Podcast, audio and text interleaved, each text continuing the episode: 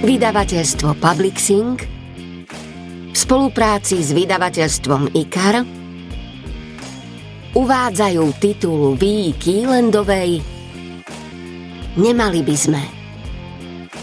Audioknihu číta Zuzana Jurigová Kapráliková a Martin Kaprálik. Preložila Ivana Hostová. Hovorí sa, že medzi láskou a nenávisťou je veľmi tenká hranica. Ale balansovať nad priepasťou je niekedy také zábavné. Prvá kapitola Bennett Čo to tam do pekla robí?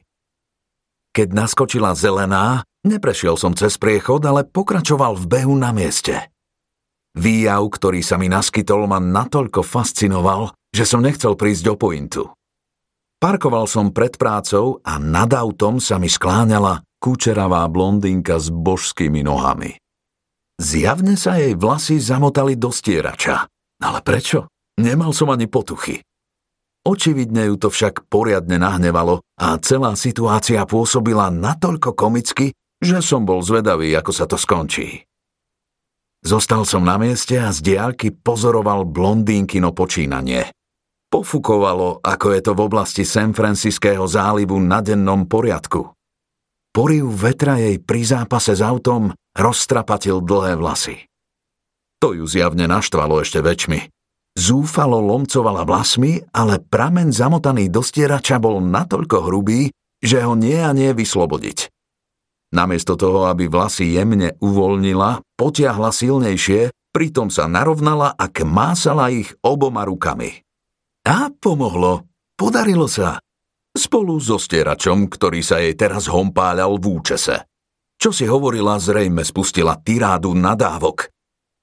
Naposledy sa zbytočne pokúsila rozmotať spletenec. Ľudia, ktorí prešli na druhú stranu, sa k nej približovali a blondínka si odrazu uvedomila, že by si ju mohol niekto všimnúť. Namiesto toho, aby som sa naštval, že mi táto bláznivá ženská poškodila novúčičke len týždňové Audi, neubránil som sa smiechu, keď sa obzrela okolo seba a nenápadne schovala stierač pod prší plášť. Uhladila si vlasy, stiahla opasok a vyzeralo to, že odchádza, ako by sa nič nestalo. Že by koniec divadla? Žena si však svoju bezohľadnosť rozmyslela. Aspoň budila ten dojem. Vrátila sa k autu, čo si vylovila z vrecka, založila to pod funkčný stierač, až potom sa zvrtla na odchod. Len čo znova naskočila zelená, prešiel som cez priechod a pribehol k autu celkom zvedavý, aký odkaz mi nechala. Zrejme bola k stieraču pripútaná dlhšie a lístok napísala predtým, ako som ju zbadal, lebo kým som ju pozoroval, pero v ruke nedržala. Vytiahol som lístoček spod stierača a otočil ho. Kdeže, ospravedlnenie, drzá blondína mi nechala pokutu za parkovanie. To je teda ráno. Auto poškodené, v posilňovni pri práci netečie teplá voda a jeden z výťahov zas nefunguje. Ranný nával sa natlačil do jedinej funkčnej kabíny ako sardinky do konzervy. Pozrel som sa na hodinky. Doriti. Meeting s Jonasom začal pred piatimi minútami a sprostý výťah zastavoval na každom poschodí. Siedme pod mojou kanceláriou dvere sa otvorili. S dovolením ozval sa za mnou ženský hlas. Ustúpil som, aby som pustil ľudí von a vtedy som si ju všimol. Prešla okolo mňa. Vonala dobre ako opaľovací krém. Díval som sa za ňou. Keď sa dvere výťahu začali zatvárať, otočila sa a pohľady sa nám na zlomok sekundy stretli. Usmievali sa na mňa nádherné modré oči. Opetoval som jej úsmev, ten mi však zamrzol, keď som sa lepšie prizrel jej tvári a vlasom. Presne vo chvíli, keď sa dvere zavreli. No do pekla. Ženská, ktorá mi odlomila stierač. Dáme, ktorá stála pri riadiacom paneli výťahu, som naznačoval, aby stlačila gombík a otvorila dvere, ale kým vôbec pochopila, že sa rozprávam s ňou, výťah sa pohol. Skvelé. Prosto skvelé. Ale celkom v súlade so začiatkom tohto dňa. Na stretnutie s Jonasom som meškal takmer 10 minút. Prepáč, že idem neskoro. Hrozné ráno. Nič sa nedeje. S týmto sťahovaním tu máme takisto veselo. Sadol som si na jednu zo stoličiek pre návštevníkov oproti šéfovi a zhlboka si vzdychol. Ako na tieto zmeny reaguje tvoj tým? Opýtal sa. Podľa očakávania. Bol by som radšej, keby som mohol všetkým povedať, že neprídu o prácu. Zatiaľ nikoho neprepúšťame. Hm, bez toho zatiaľ by to znelo lepšie. Jonas sa oprel o stoličku a vzdychol. Chápem, že to nie je jednoduché, ale táto fúzia spoločnosti v konečnom dôsledku prospeje. Vren je síce menší hráč, ale s pomerne slušným portfóliom klientov. Pred dvoma týždňami sa spoločnosť, pre ktorú pracujem od konca vysokej školy, zlúčila s inou reklamnou agentúrou. Odvtedy sú všetci ako na ihlách Nikto z nás nevie, aký dosah bude mať akvizícia firmy Vren Media na naše postavenie vo Foster Barnett. Posledné dva týždne každé dopoludne upokojujem svoj tím, hoci nemám ani najmenšej potuchy, ako bude zlučovanie týchto dvoch veľkých reklamných firiem vyzerať. Naša spoločnosť je väčšia, toto ľuďom stále opakujem. Dnes prebiehalo fyzické zlučovanie v San Francisckých priestoroch, kde pracujem ja. Ľudia naložení škatuľami sa nám nasťahujú do kancelárií a my sa na nich máme milo usmievať a vítať ich s otvorenou náručou. Doriti, to vôbec nie je jednoduché. Najmä preto, lebo opozíciu by som mohol prísť aj ja. Spoločnosť nepotrebuje dvoch kreatívnych riaditeľov a Vren má vlastný marketingový tím, ktorý sa práve teraz sťahuje k nám. Jonas ma síce ubezpečoval, že moje miesto v spoločnosti je pevné, nikomu z nás však nepovedal, že ho nepresunú. Priestory v Dallase sú väčšie a povráva sa, že sa plánujú viaceré presuny. Ja som sa však rozhodne neplánoval nikam presúvať.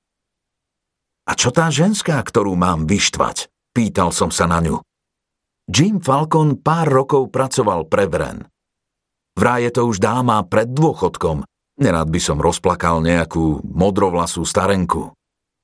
Jonas sa zachmúril. Pred dôchodkom. Enelis? Podľa Jima vraj niekedy používa chodúľku pre problémy s kolenami či také voľačo. Musel som dať rozšíriť uličky medzi stolmi, aby tadiaľ mohla prechádzať.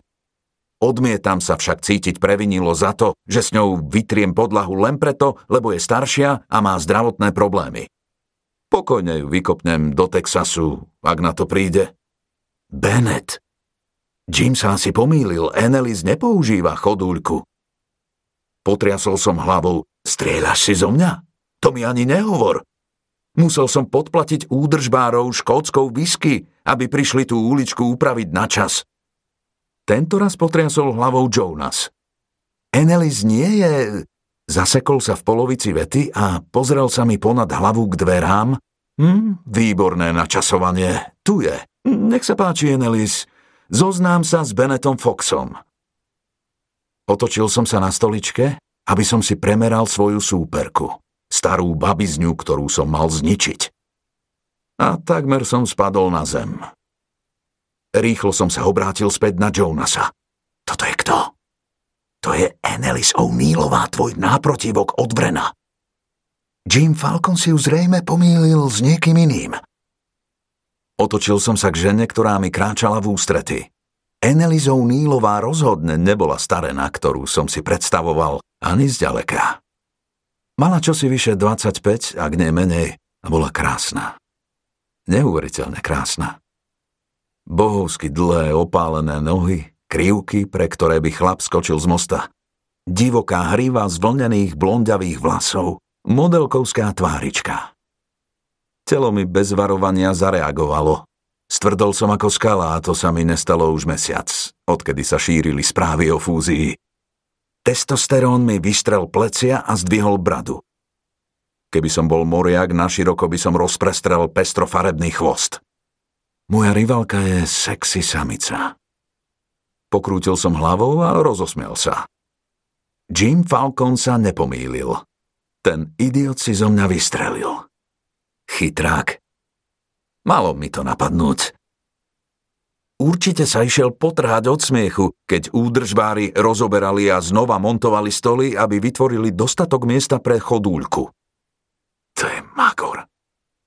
Aj keď musím uznať, že to bolo vtipné. Dostal ma. Ale nie preto som sa usmieval od ucha guchu. Veru nie, ani trochu. Začínalo to byť zaujímavé a nijako to nesúviselo s tým, že by som mal nakopať do zadku ženu, ktorá nemala najmenší problém s chôdzou.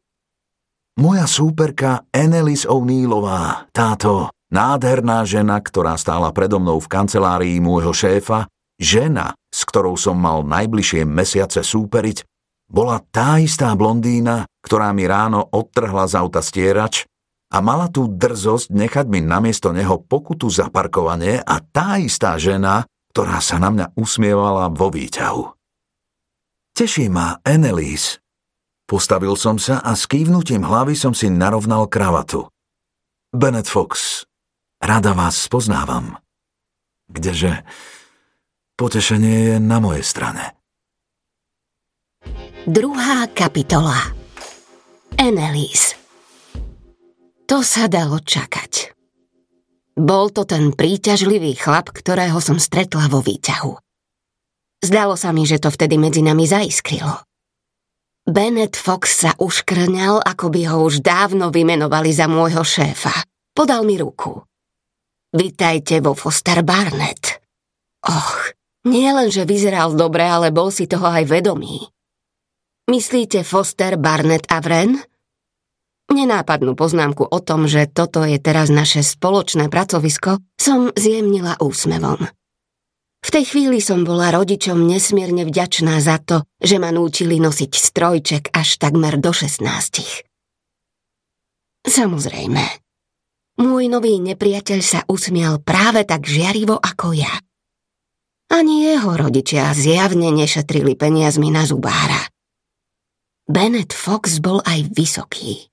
Raz som kde si čítala, že priemerná výška muža v Spojených štátoch je 176 cm a len menej než 15% mužov presiahne 173 cm.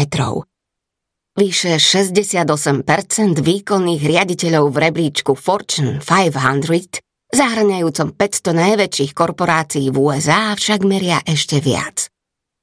Podvedome spájame veľkosť s mocou a to nielen pokiaľ ide o svaly. Andrew meral takmer 190 cm. Tento chlapík bol na tom zrejme podobne. Bennett odsunul od stola stoličku vedľa seba. Nech sa páči, posaď sa. Vysoký a galantný. Už teraz som ho nenávidela priebehu 20-minútového motivačného monológu, ktorým nás Jonas Stern presviečal, že nesúperíme o rovnakú pozíciu, ale sme tým, ktorý vedie najväčšiu reklamnú agentúru v Spojených štátoch, som si Beneta Foxa nenápadne obzrela. Topánky? Rozhodne drahé. Konzervatívne. Oxfordky s moderným lemom. Asi Ferragamo. Mm, veľké chodidlá. Oblek tmavej námorníckej modrej farby, šitý na mieru jeho vysokej postave. Široké plecia. Nenápadný náznak toho, že má peniaze, ale nepotrebuje to dávať ostentatívne najavo. Dlhú nohu si ležerne oprel o koleno, ako by sme sa bavili o počasí a nie o tom, že to, na čom pracujeme 12 hodín denne, 6 dní v týždni, je zrazu neisté. V jednom okamihu povedal Jonas čosi, s čím sme obaja súhlasili. Pozreli sme sa pritom na seba a prikývli. Vďaka tomu som si mohla lepšie všimnúť jeho príťažlivú tvár. Silná sánka, sebavedome rovný, dokonalý nos, typ, ktorý sa dedí z generácie na generáciu ako čo si o mnoho lepšie a užitočnejšie než financie. Tých mi však naozaj vyrazili jeho oči tmavo-zelené, prenikavé, žiarivé na pozadí hladkej opálenej pokožky. teraz nimi spočíval priamo na mne. Odvrátila som zrak a opäť sa sústredila na Jonasa. Čo sa teda stane v závere 90-dňovej integrácie? Bude mať západné pobrežie dvoch kreatívnych riaditeľov? Jonas sa pozrel na mňa, potom na Beneta a vzdychol si. Nie, ale nikto nepríde o prácu. Práve som sa o tom bavil s Benetom. Rob Getz oznámil, že o pár mesiacov odchádza do dôchodku, čím sa uvoľní pozícia pre kreatívneho riaditeľa. Netušila som, čo to znamená. Bennett však áno. Jedného z nás teda upracete do Dallasu, aby nahradil Roba na juhozápade? Opýtal sa.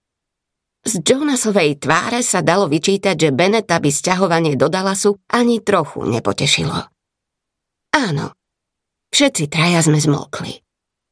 Predstava, že by som sa musela presunúť do Texasu, ma však vytrhla zo zamyslenia. Kto o tom rozhodne? Zaujímala som sa. Keďže si s Benetom pracoval, Jonas pokrútil hlavou a mávol rukou. O takýchto veciach, keď ide o zlučovanie dvoch seniorských manažerských pozícií, rozhoduje rada. Tá dozrie na celý proces a bude mať aj posledné slovo. Beneta to zmiatlo rovnako ako mňa. Ale členovia rady s nami neprichádzajú do každodenného kontaktu. To nie. Vymysleli však spôsob, ako dospieť k rozhodnutiu. A to? Zavážia tri prezentácie s klientmi.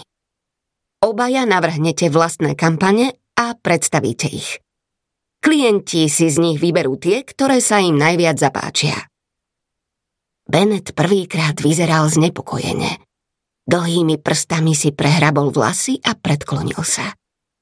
Bolo vidno, že ho to poriadne zneistilo. To nemyslíš vážne? Po vyše desiatich rokoch má moja pozícia závisieť od niekoľkých prezentácií. Tejto spoločnosti som zohnal klientov za pol miliardy. Je mi to ľúto, Bennett, naozaj. No to, že zamestnanci Vrena dostanú férovú šancu na pozície, ktoré sa pre duplicitu zrušia, bola jedna z podmienok fúzie. Pani Vrenová takmer nepodpísala zmluvu. Odmietala predať manželovú spoločnosť v prípade, že by pre zlučovanie mali byť prepustení všetci kvalitní zamestnanci Vrena. Pousmiela som sa. Pán Vren sa staral o svojich ľudí aj po smrti. Ja výzvu beriem. Pozrela som sa na očividne naštvaného Beneta. Nech vyhrá tá lepšia. Zamračil sa. Myslíš, ten lepší? Sedeli sme ešte asi hodinu, prechádzali klientov a debatovali o tom, ktorých presunieme, aby sme sa mohli sústrediť na zlučovanie tímov a na prezentácie, ktoré rozhodnú o našom osude. Keď sme sa dostali k vinohradu Bianky, Bennett povedal Tento je o dva dní. Vezmem to. O tohto klienta súperili ďalšie dve agentúry. A do pekla. Práve ja som navrhla, aby rozhodli konkurenčné prezentácie, nech dostanú najlepšiu reklamu. Netušila som však, že jednou z firiem, ktoré sa o kampaň uchádzajú, je práve Foster Barnett. Prirodzene fúzia všetko mení. V žiadnom prípade nedopustím, aby si nový manažment myslel, že stratím nášho klienta. Podľa mňa nie je nevyhnutné, aby sme prezentovali obaja. Bianky je mojím klientom už roky. Vlastne práve preto, aké mám s nimi vzťahy, som im navrhla, aby v tej chvíli ma ten kretén prerušil. Pani Biankiovú moje nápady veľmi zaujali. Som si istý, že si jeden z nich vyberie. Bože, tento chlap je ale arogantný. Nepochybujem, že tvoje nápady sú výborné. Chcela som však povedať, že mám s klientom vzťah – preto je viac než isté, že bude spolupracovať výhradne so mnou, ak to navrhnem. Lebo znova mi skočil do reči. Ak si si taká istá, prečo nenecháš zákazníka, aby sa rozhodol sám? Tuším, sú tvoje obavy z konkurencie väčšie, než istota vzťahu s klientom. Bennett sa obrátil na Jonasa. Klient by mal vidieť návrhy nás oboch. Tak dobre, fajn, ozval sa Jonas. Teraz sme jedna spoločnosť. Bol by som radšej, keby sme pripravili jednu spoločnú prezentáciu pred vlastným klientom, keďže však na tom obaja už pracujete, nič sa nestane, ak projekty predstavíte každý zvlášť. Ak sa dokážete zjednotiť pre spoločnú firmu, môžeme nechať zákazníka rozhodnúť. Benetovou tvárou preletel otravný úsmev. Ja s tým nemám problém. Na rozdiel od niektorých nemám strach z konkurencie. Ale my už nie sme súperi. Asi ešte chvíľu potrvá, kým si na tú myšlienku zvykneš. Vzdychla som si a len tak pre seba som dodala. To by sa musela prevrtať cez hrubú vrstvu gélu na vlasy, čo? Bennett si prehrabol hustú hrybu. Takže si si všimla moje skvelé vlasy, hm? Prevrátila som oči. Jonas pokrútil hlavou. Len pokoj vy dvaja. Mám dojem, že to nebude také jednoduché. Je mi ľúto, že vám toto musím robiť. Obrátil sa na Beneta. Pracujeme spolu už dlho. Viem, že to bolí. Ale si profesionál. A verím, že sa budeš snažiť ako najlepšie vieš, aby si sa ponad to preniesol. Potom sa otočil ku mne. Síce sme sa len pred chvíľou zoznámili, Annelies, ale doteraz som aj o tebe počul len to najlepšie. Potom Jonas Beneta požiadal, aby pre mňa našiel pracovňu, kde by som sa dočasne mohla zložiť. Zjavne sa ľudia ešte stále presúvali a moja kancelária ešte nebola pripravená. Moja do tej miery, do akej môžem za týchto okolností čokoľvek považovať v tejto pobočke za svoje. Potom som s Jonasom až do popoludnia preberala časť svojich klientov. Keď sme skončili, odprevadil ma do Benetovej pracovne. Bola rozhodne krajšia než kancelárie Uvrena. Elegantná a moderná, nehovoriac o tom, že aj dvakrát väčšia než moja stará pracovňa. Práve telefonoval, keď sme vošli, ale pokynul nám, aby sme vstúpili. V poriadku, čo v piatok okolo tretej. Bennett sa na mňa pozrel, ale pokračoval v telefonáte. Kým sme čakali, Jonasovi zazvonil mobil. Ospravedlnil sa a vyšiel von. Vrátil sa vo chvíli, keď Bennett zložil. Musím ísť hore na meeting, oznámil Jonas. Našiel si niekde stôl pre Annelies? Zohnal som jej výborné miesto. Bennetová odpoveď vyznela jemne sarkasticky. Možno sa mi to len zdalo. Nepoznala som ho a Jonas na tom zjavne nevidel nič čudné. Výborne. Obaja ste mali náročný deň. Veľa podnetov na spracovanie. Netvrdnite v práci do večera. Ďakujem, Jonas, odpovedala som mu. Pekný večer. Pozerala som sa za ním. Potom som sa obrátila na Beneta. Obaja sme na vidomoči čakali, kým prehovorí ten druhý. Takže celá táto situácia je trápna, prerušila som napokon mlčanie ja. Bennett vstal od stola. Jonas má pravdu. Bol to dlhý deň. Poď, ukážem ti, kde som ti pripravil stôl. Dnes pre zmenu pôjdem z práce skoro. Výborne, ďakujem. Kráčala som za ním po dlhej chodbe, kým sme neprišli k zatvoreným dverám. Vysela na nich tabuľka, do ktorej sa vkladá menovka. Tá tam však chýbala. Bennett na ňu ukázal. Zastavím sa potom dole v nákupnom oddelení a poviem im, aby ti objednali novú menovku. To bolo od neho milé. Možno to medzi nami napokon nebude až také trápne. Ďakujem. S úsmevom otvoril dvere a ustúpil, aby som mohla vojsť prvá. Nemáš za čo. Nech sa páči. Tvoj druhý domov. Vstúpila som vo chvíli, keď Bennett zažal. Čo to má do pekla znamenať? V miestnosti bol skladací stôl so stoličkou, Rozhodne to však nebola kancelária. Pri najlepšom by sa dalo hovoriť o sklade, a dokonca ani nie o peknom sklade s pochromovanými policami na kancelárske potreby. Bol to skladík pre upratovačky. Smrdelo to tu po chlóre a plesnivej handre, čo zjavne súviselo s vedrom a mokrým mopom vedľa môjho nového stola. Obrátila som sa na Beneta. Tu mám akože pracovať? V týchto podmienkach? Pobavene sa na mňa pozrel. Oh, máš pravdu, celkom by som bol zabudol. Budeš potrebovať aj nejaký papier. Zamračila som sa. Robí si zo mňa dobrý deň? Zalovil vo vrecku, podišiel ku skladaciemu stolíku a doprostred položil akýsi papier. Pobral sa von, no keď popri prechádzal, zastal a žmurkol. Tak, pekný večer. Ja si idem dať opraviť auto. Tresol za sebou dverami. Zostala som stáť ako obarená. Závan, ktorý vyvolalo zabuchnutie dverí, zdvihol lístok zo stola. Papierik chvíľu poletoval, potom mi dopadol k nohám. Najprv som si vôbec neuvedomila, na čo sa pozerám. Žmúrila som na lístok. Niečo bolo na ňom napísané. Nechal mi odkaz? Zohla som sa a zdvihla ho, aby som sa mu lepšie prizrela. O čo mu ide? Na lístku, ktorý mi Bennett nechal, nebol odkaz. Bola to pokuta za parkovanie. Moja pokuta za parkovanie.